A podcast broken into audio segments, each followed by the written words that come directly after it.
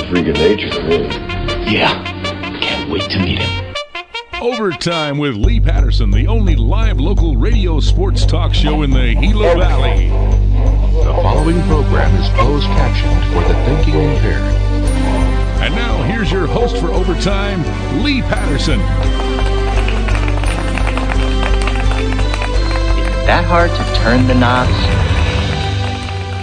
Good afternoon. Welcome to Overtime on this 10th day of November at a new time. As the time changes everywhere else in the, the United States, we have uh, change times here as well. Our news hour, or our news block, as we call it in the business, has moved to the 1 o'clock hour with the time change. So has the show. So for the remainder of the year, we are in the 1.30 time slot here on KATO. Hope you're doing well in uh, the fall that is still as warm as actually it's pretty nice outside. I mean, it's cooling off overnight, but it looks like a warming trend coming in the 80s this weekend in the fall in southeastern Arizona. Hope you're doing well. We've got a lot going on on the show today. Uh, it's that time of year where we blend football and basketball starting up, so let's get going.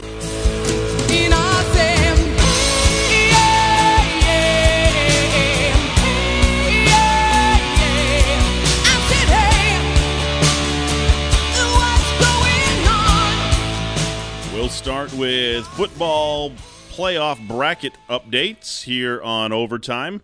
Uh, the 1A football bracket is into its championship game. So last week in the semifinals, number one Mogollon beat number four Mojave Accelerated 77 to 6. That's in a semifinal. And number two St. David beat number three Williams 50 to 38 and that puts this Saturday state championship game at 6 o'clock at Coronado High School between number two St. David and number one Mogollon. Mogollon. It's Mogollon or Mogollon, but it's not Mogollon, ever. Just FYI, if you're new to the state of Arizona. Um, the number one and the number two seeds. So the 1A bracket uh, goes chalk, which means it stays with the seeds all the way to the end, the top two seeds into this weekend's state championship game. St. David looking for their first state title in football since oh, it's been a long time. I saw the number before I went on the air, but it in one ear and out the other. I cannot remember that one. Uh, 2A first round was on Friday night. Let's get you updated on those. Number one, Parker beat number 16 Red Mesa 69 to 14. Number eight, Willcox beat number nine Holbrook 42 32. And Willcox led that game 20 to 8 at halftime. Um, and really had to hold off Holbrook. I talked to head coach Eric Halmerson after the game, and he said that Holbrook was was very good. They they just wouldn't go away. We thought we put them away, and then they'd come back and score. We'd have to score to counter and it ended up being uh, the highest scoring first round game uh, between both teams, uh, 42 32, the final there for Willcox. They played without their quarterback in that game as well. Fuentes did not play for Willcox in that one. Uh, Christian Pando had another big night, though, over 200 yards and five touchdowns on offense and had three interceptions on defense. Big night for Christian Pando for Willcox. Gilbert number five, Gilbert Christian beat number 12, Scottsdale Christian 42 27. Number four, Morenci got the forfeit win over number 13, Altuve, officially a 1 0 win. Number three, Benson beat number 14, Sequoia Pathway, 49 to 7. Number 11, St. John's upsets number six, Camp Verde, 28 to nothing. I'm not so sure you can call it an upset when it's a 28 to nothing win. It just feels like the seating was bad on that one. Uh, number seven, Pima beat number 10, Scottsdale Prep, 57 to 14. And number two, Arizona Lutheran, a big win over number 15, Trivium Prep, 61 to 20. In that Pima game, it took Pima a little bit to get going. I was getting text updates from a couple of people on that game, and it, and it was uh, 7 nothing, and then it was 7 7, then it was 14 7, then it was 14 7, and then after that, Pima unrolled, what's that, 33, 43 unanswered points. That'll put a game away pretty quick. So, uh, Pima, a dangerous seven seed. Let's take a look at the quarterfinal matchups. These games are at the high seed on Friday, November 12th. Am I saying is that correct? Is Friday, November 12th? Yeah, they are Friday games because today's the 10th. All right, it is number eight, Willcox at number one, Parker. Number five, Gilbert Christian at number four, Morenci. Number 11, St. John's is at number three, Benson. And number seven, Pima is at number two, Arizona Lutheran Academy. And wouldn't it be something if all four 2A San Pedro teams were in the the semifinals next week? I don't think that's too far fetched. I mean, I really don't. I, I mean, Willcox.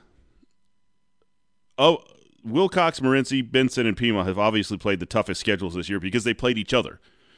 And top to bottom in the region, all four teams have played tough. And they're four of the top eight teams are from the 2A San Pedro. And you take the seating out of it at this point. First of all, the seating, the soapbox today is going to be about the PowerPoints, but the seating is way off, first of all. But it would not surprise me to see Willcox, Morenci, Benson, Pima next week in the in the semifinals. It wouldn't surprise me at all. Um, Parker's the number one seed. Willcox has to go there. They probably have the them and Pima probably have the toughest games uh, against the number one, one and number two teams in the state. But I think you take the rankings out. I mean, there's not a ton of common opponents. Uh, Parker plays on the west side of the state. Not a ton of regular common opponents with Willcox being across the state from each other. Uh, Parker's going to try to run the football. Willcox does a pretty good job of stopping the run. Um, and obviously, Willcox showed they could score. They put up 42 uh, in the first round game against uh, Holbrook. So, uh, Gilbert Christian at Morenci. My big question for Morenci is how does a week off hurt? They had a big win over Pima in the last regular season game, then they had to sit for a week before playing against Gilbert Christian at home this week. At least it's a home game for Morenci. I guess that's some saving grace, but that is that's going to be the question. How how much does a week off hurt Morenci after a big win at Pima? That's my question this week. Uh, St. John's at Benson. I think that you know the teams that are in the playoffs right now know how to win in the playoffs. St. John's has been in the playoffs forever. They have the state's winningest coach right now after he passed Paul Morrow this season or last at the end of last season. So they obviously know how to win football games. Uh, I think Benson is playing much better right now, so Benson should win that one. And then Pima at Arizona Lutheran. Pima put up 57 against Scottsdale Prep in the first. But here's in the first round. Here's the thing though. They held them to 14. Scottsdale Prep was throwing the football all over the field during the regular season. So Pima to hold them to 14. We've talked all year about how good Pima's defense is. And they showed it once again, giving up only 14 to Scottsdale Prep. Well, let's pull up that Scottsdale Prep team. Just because I'm curious now that I started talking about it, I want to make sure I'm, you know, factual here. Scottsdale Prep on the ski season, Scottsdale Prep put up 67, 55, 48, 62, 62, 41, and then 14 in the state playoff game. So defensively, Pima is right there. And now they play Arizona Lutheran this week. Pima does that on the season. Let's take a quick look at Arizona Lutheran. Arizona Lutheran beat Scottsdale Christian 33 to 18. They beat Sequoia Pathway 35 to 6. They lost to Parker, the number 1 seed 40 to 18. And they, they've been putting up big numbers too 59 against NFL Yet, 55 against Chandler Prep, 71 against Heritage Academy Laveen, 61 against Trivium Prep in the first round. But the last playoff team they played of the season. They played Scottsdale Christian, who's a playoff team. Phoenix Christian made the 3A tournament. They beat them 52 to nothing. Uh, Santa Cruz did not make the tournament this year. Sequoia Pathway, they beat Sequoia Pathway, Pathway 35 to 6. That's what Benson beat them 49 to 7. Uh, they lost to Parker 40 to 18, their only loss. And then they didn't play another playoff team until Trivium Prep last week. So um, for Arizona Lutheran. It's going to be a good game. This is the first ever playoff matchup between. That's only the third ever meeting between Arizona Lutheran and Pima. So it's also the very first meeting between Morenci and Gilbert Christian and Willcox and Parker. So not just playoff meeting, ever meeting as well. Taking a look at the 3A first round matchups last Friday night. Number one, ALA Gilbert North beat Phoenix Christian 57 to nothing. Number nine, Sabino upset number eight, Show Low in Show Low 29 to 20. Number five, Round Valley beat number 12, Wickenburg 20 to 16 in a tight one. Number 13 or number 4 Yuma Catholic shut out number 13 Payson 40 to 7 to nothing. Number 3 Valley Christian beat number 14 Safford 49 to nothing. Number Six, River Valley needed a big second half to beat number 11 River, Mar- River or Eastmark 31 to 20. Obviously, we heard here on KATO number 10 Thatcher beats number 7 Pusch Ridge 35 26. And number 2 Snowflake all over number 15 Monument Valley 65 to nothing.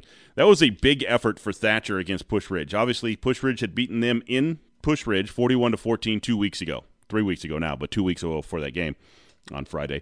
And Thatcher came out with the same type of energy they did against Safford in that 55 to nothing win. They ran all over the place. I, I had to keep hand stats on Friday night because there was no power where I was set up, so we had a very minimal setup for the broadcast. So I had to keep hand stats, and they're not as accurate as when my wife is keeping the digital stats.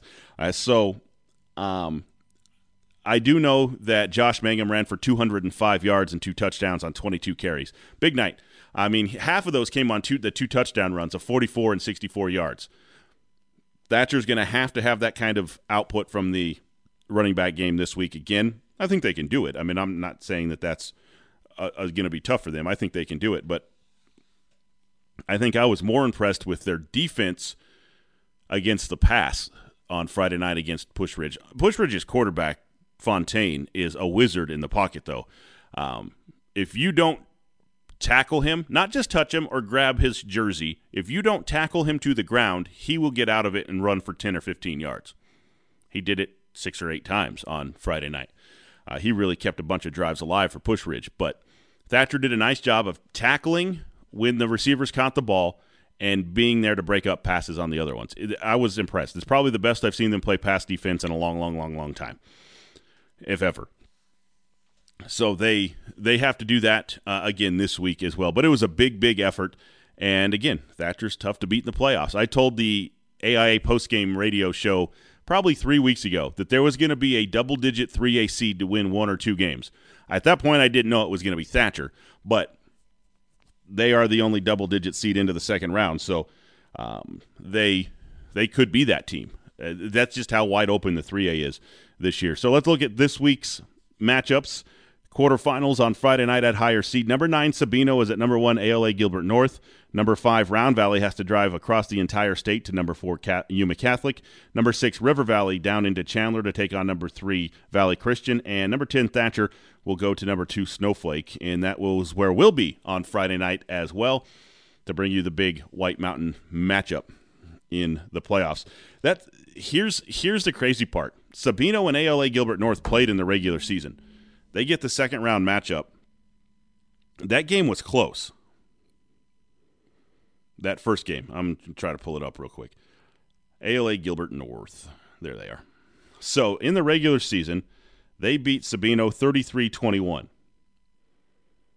Other than their game against Yuma Catholic, the closest games they've had this year. Sabino, that that game was the week before Sabino came to Thatcher and Thatcher beat Sabino 45 28. And that's the last time Sabino lost on the season. Those two games. They got two losses. They've got ALA Gilbert North and Thatcher, is Sabino's only two losses for head coach Ryan McBrayer. So I wouldn't put it past Sabino. Sabino knows how to win in the playoffs. Sabino's been around a while. I would not put it past Sabino to beat ALA Gilbert North in the quarterfinals. Round Valley is going to have a have, have a long road trip, and they're going to have to be athletic against Yuma Catholic. Uh, I don't know anything about River Valley. I know they've got a really really good running back, and if they can control tempo, they could be in the game against Valley Christian. I still, even though it's the widest gap, I think Thatcher at Snowflake's uh, widest gap seating wise. I think Thatcher at Snowflake is the best game in the in the quarterfinals of the 3A. That's why we picked to go that one, obviously. But that is going to be a good game. Both teams are kind of the same team. They're big up front. They like to run the football first, then they they throw when they need to. It's going to be a good game. It really is going to. I'm I'm excited for this game. I'm excited that it's in the White Mountains because White Mountain football. It's the only playoff game in the White Mountains this weekend. It's going to be an exciting atmosphere up there, and Unfortunately, they don't have full capacity up there because their press box burned down uh, mid-season, early season, and it's still cordoned off. So it's uh, I'm going to be dressing warm because I will be outside the entire time as well. So if you have any um, suggestions for you know how to dress warm outside in the White Mountains in the fall, I will take them. Uh, but that's going to be a good game. We'll be there on Friday night as uh, for our game of the week kickoff at seven o'clock. Pregame show at around six forty-five. Should be chilly, about forty degrees at kickoff, which is really cold for us southern Arizona dwellers, but not too cold for the White Mountains this time of year. Luckily, it doesn't look like there's going to be any precipitation, so that uh, I mean it'll be colder, but there won't be any snow or rain. It doesn't look like on Friday night for that big game. We will take our first time out of overtime. We'll pay some bills. When we come back, we'll talk about the volleyball brackets. Is there any local teams left on the volleyball side of things? We'll talk about that coming up right after this. If you're wondering what the heck is this guy doing on at 1.30 in the afternoon? New time for the rest of the year after time change. Show flips from 12.30 to 1.30 on Wednesdays. Let's dig into the 3A girls volleyball first round bracket, first and second round bracket as they played last weekend. Uh, number one Snowflake beat Benjamin Franklin 3 0. Northwest Christian beat Tuba City 3 0. ALA Gilbert North beat Winslow 3 1. Monument Valley over Tanque Verde 3 0. Thatcher beat Odyssey Institute in the first round 3 0. Empire over Arizona College Prep 3 2 in the opening round. Gilbert Christian beat Blue Ridge 3 0 in the opening round, and Valley Christian beat Pusch Ridge 3 0 in the opener. In the quarterfinals later that same day, number one Snowflake over number eight Northwest Christian 3 to 1. Number five, ALA Gilbert North beat number four Monument Valley three to one. Number six, Empire upsets number three Thatcher three to two. Upset in the seedings, but Empire is undefeated on the season and had two back-to-back five set five setters against Arizona College Prep in the first round and Thatcher in the quarterfinals. And then number two Valley Christian beat number seven Gilbert Christian three to one. So the three A semifinals on Friday at Skyline High School are number five ALA Gilbert North against number one Snowflake and number six Empire against number two Valley Christian. Two A girls volleyball opening round and second round. Uh, number one Chandler Prep beat Ganado three to nothing. Sedona Red Rock over Arizona Lutheran three nothing. Number five Pima beat number twelve Kingman Academy three to one. Number four, Trivium Prep over number 13, Northland Prep, 3 to nothing. Number 14, Scottsdale, excuse me, number 3, Scottsdale Christian beat number 14, Scottsdale Prep 3 to nothing. Number 6, Veritas Prep beat Morenci 3 nothing in the opening round. Number 7, Rancho Solano Prep beat number 10, Round Valley 3 to 1. And number 2, Phoenix Country beat number 15, Horizon Honors 3 to nothing. In the second round, the quarterfinals later that day on the 6th, Number one, Chandler Prep over Sedona Red Rock three to nothing. Number four, Trivium Prep beat number five, Pima three to two, 15 to eight in the fifth set.